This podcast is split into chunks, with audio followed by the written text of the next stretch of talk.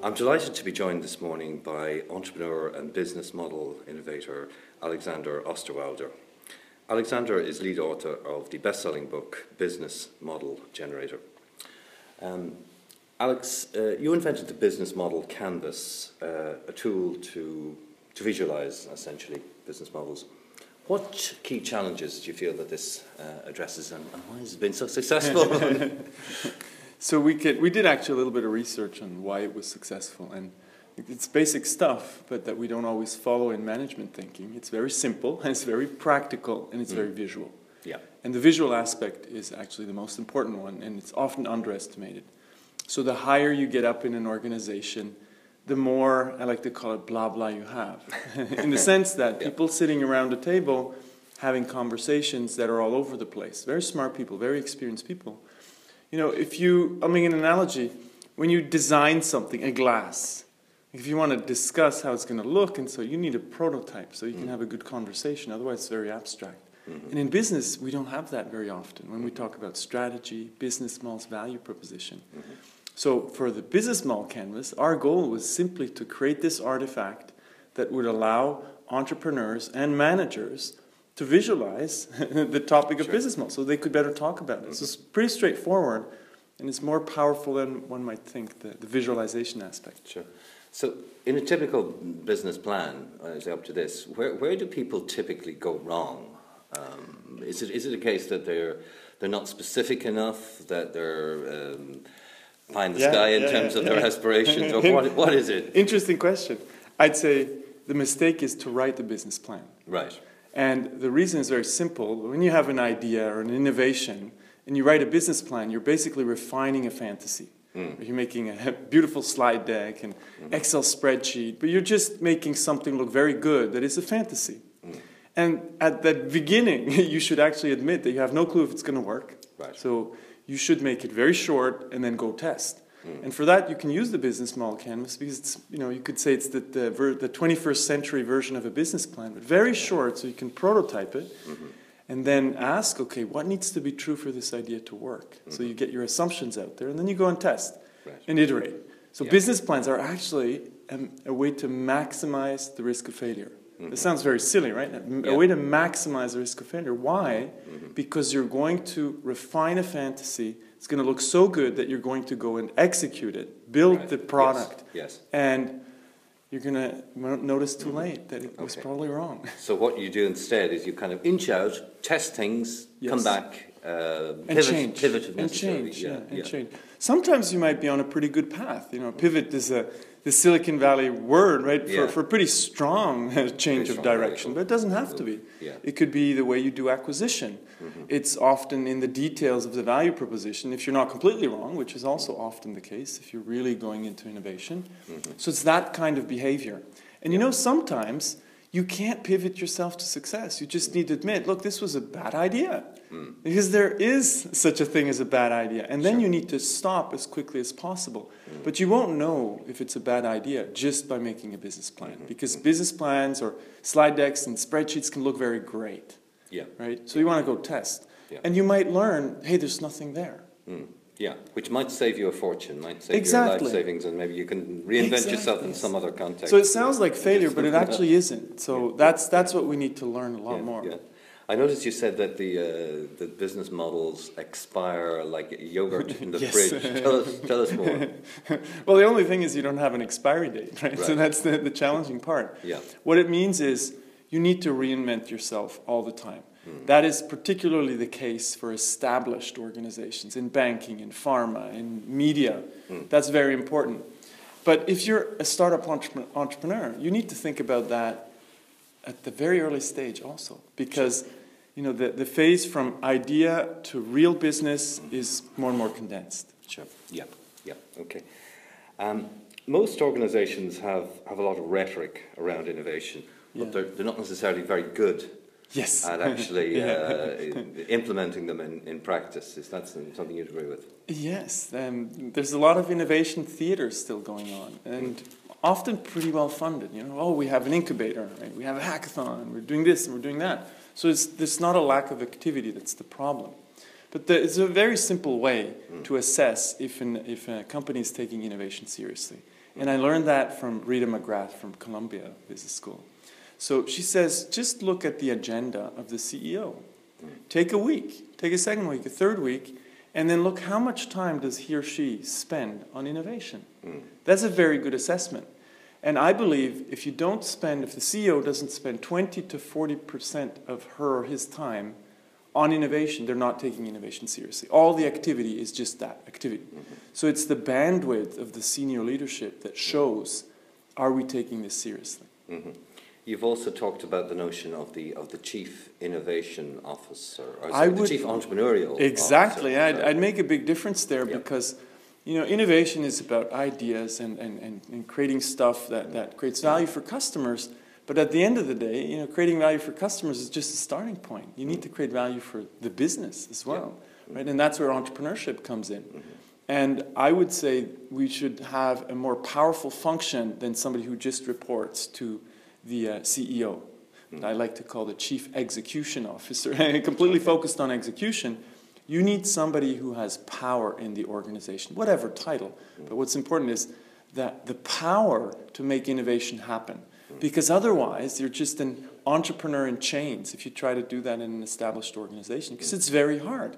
You're almost fighting on two fronts. You're fighting for customers and you're fighting against the, the enemy within. Sure. And that's, that's, you can't win that. Mm-hmm. I noticed you've also said that uh, that to get a successful project, to get a world-beating kind of idea out there, you might have to look at say 250. I believe is the figure that you. Yes. use. so that seems a very large number. Yeah. And then most people say that, oh, I can't do that. I'm a small organization, mid-sized organizations. There's no way I can do 250 projects. So first, you know, the number comes from early stage venture capital. And it might look different when the risk profile of your innovations are, are, you know, just a product innovation, not a business model innovation. So it could be five to one, two to one, ten to one. But the most important thing to take away is you won't pick the winner. It's impossible. When you're going after innovation, you need to make small bets hmm. in several things because not all of those bets are going to turn out to be good bets. Hmm. So better to start with small bets than with big bets. Now here's the thing. Hmm. You let's say you have 250. All you need is actually two people and time. You don't need a lot of money. Mm-hmm. So now of course if you're an SME with 250 people, you can't send anybody, everybody out there to go and test. But when you have an organization with 10,000, 100,000 or more, mm-hmm. that's not even a lot, right? Sure. So you don't need a lot of money to start. Mm. Where it gets expensive is when you scale up innovation. Yes. And when you scale up, you should already learn a lot from the market, from the supply chain before you start investing. And that's what's not happening today. We're making big bets because we want, we want big returns, mm. but actually all we're doing is maximizing the risk of failure. Mm. You start with small bets and you gradually invest more mm-hmm. in those, and that might be 30% at each stage that show evidence that they're on a good track. To do that, I presume you need a very um, innovation-driven company that doesn't just have kind of rhetoric about it, or doesn't Oh, have a- yes. a, chief Yeah. innovation Yeah. officer stuck in a little department over there yeah, saying, yeah. "Well, we get on. This is what we do Yes. most of the time." But you know what? We're doing a little piece of innovation here. Do you think a lot of that's going? That's not going to work. And Yeah. a lot of that is going on, but the good news is organizations are trying to change, right? I mean, there are very few that are like Amazon. Amazon, I would say, is the, the world's best innovator today mm. because they create new business models, right? Mm. They created Amazon Web Services, and that is not a coincidence. Mm.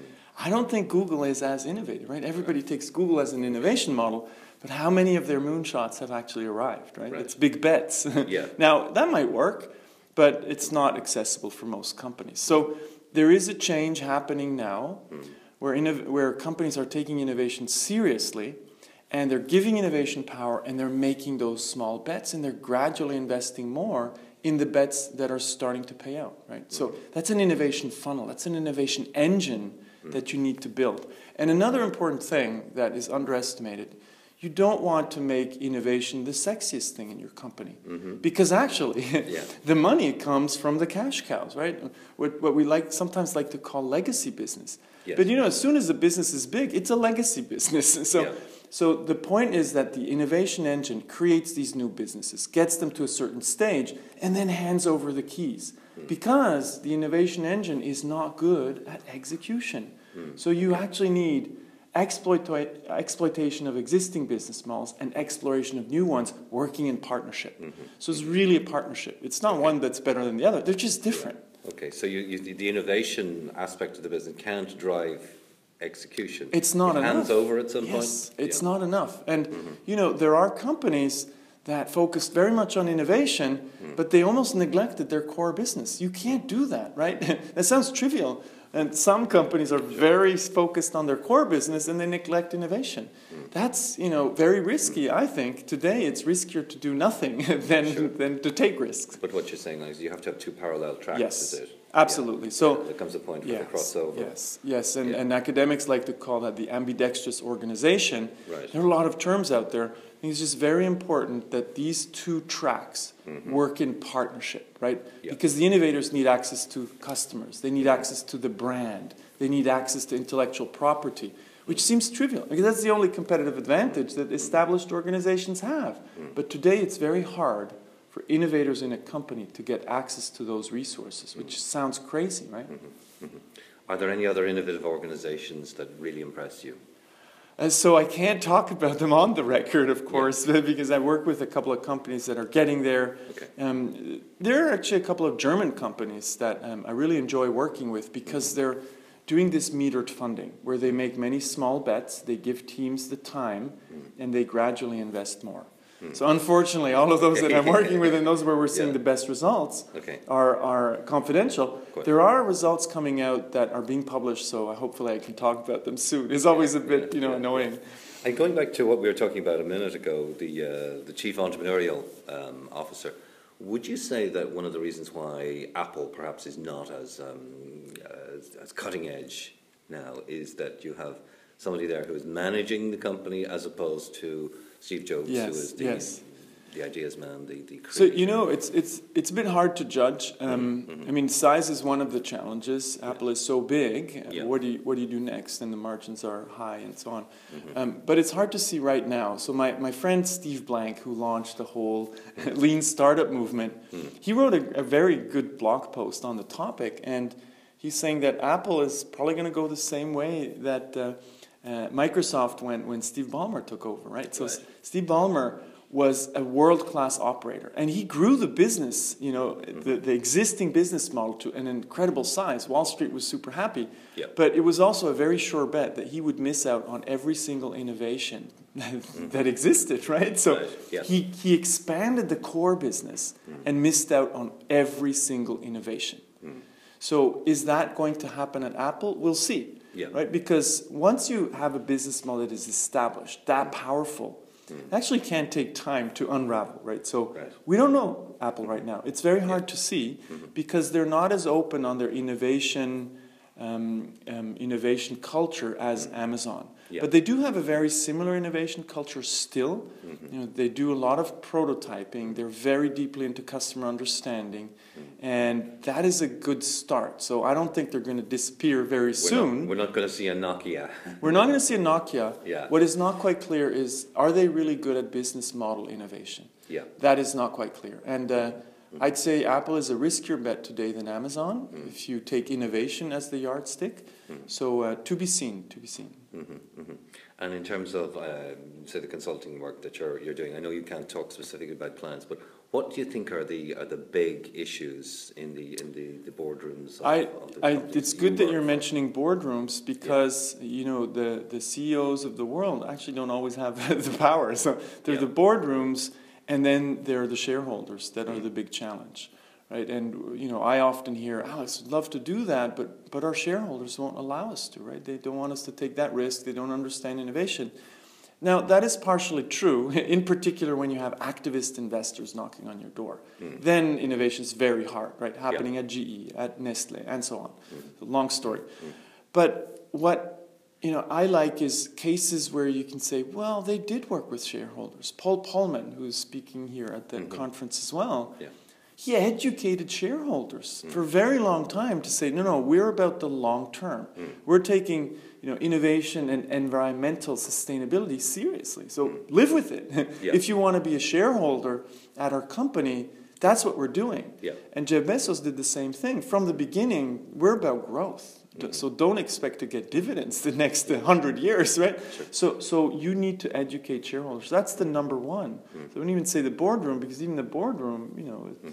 can't can't decide per se. Mm. But then there's a lack of understanding of innovation. So this is a complete lack of understanding how innovation works. Mhm. Oh, we need big bets. Let's go into blockchain or this and that.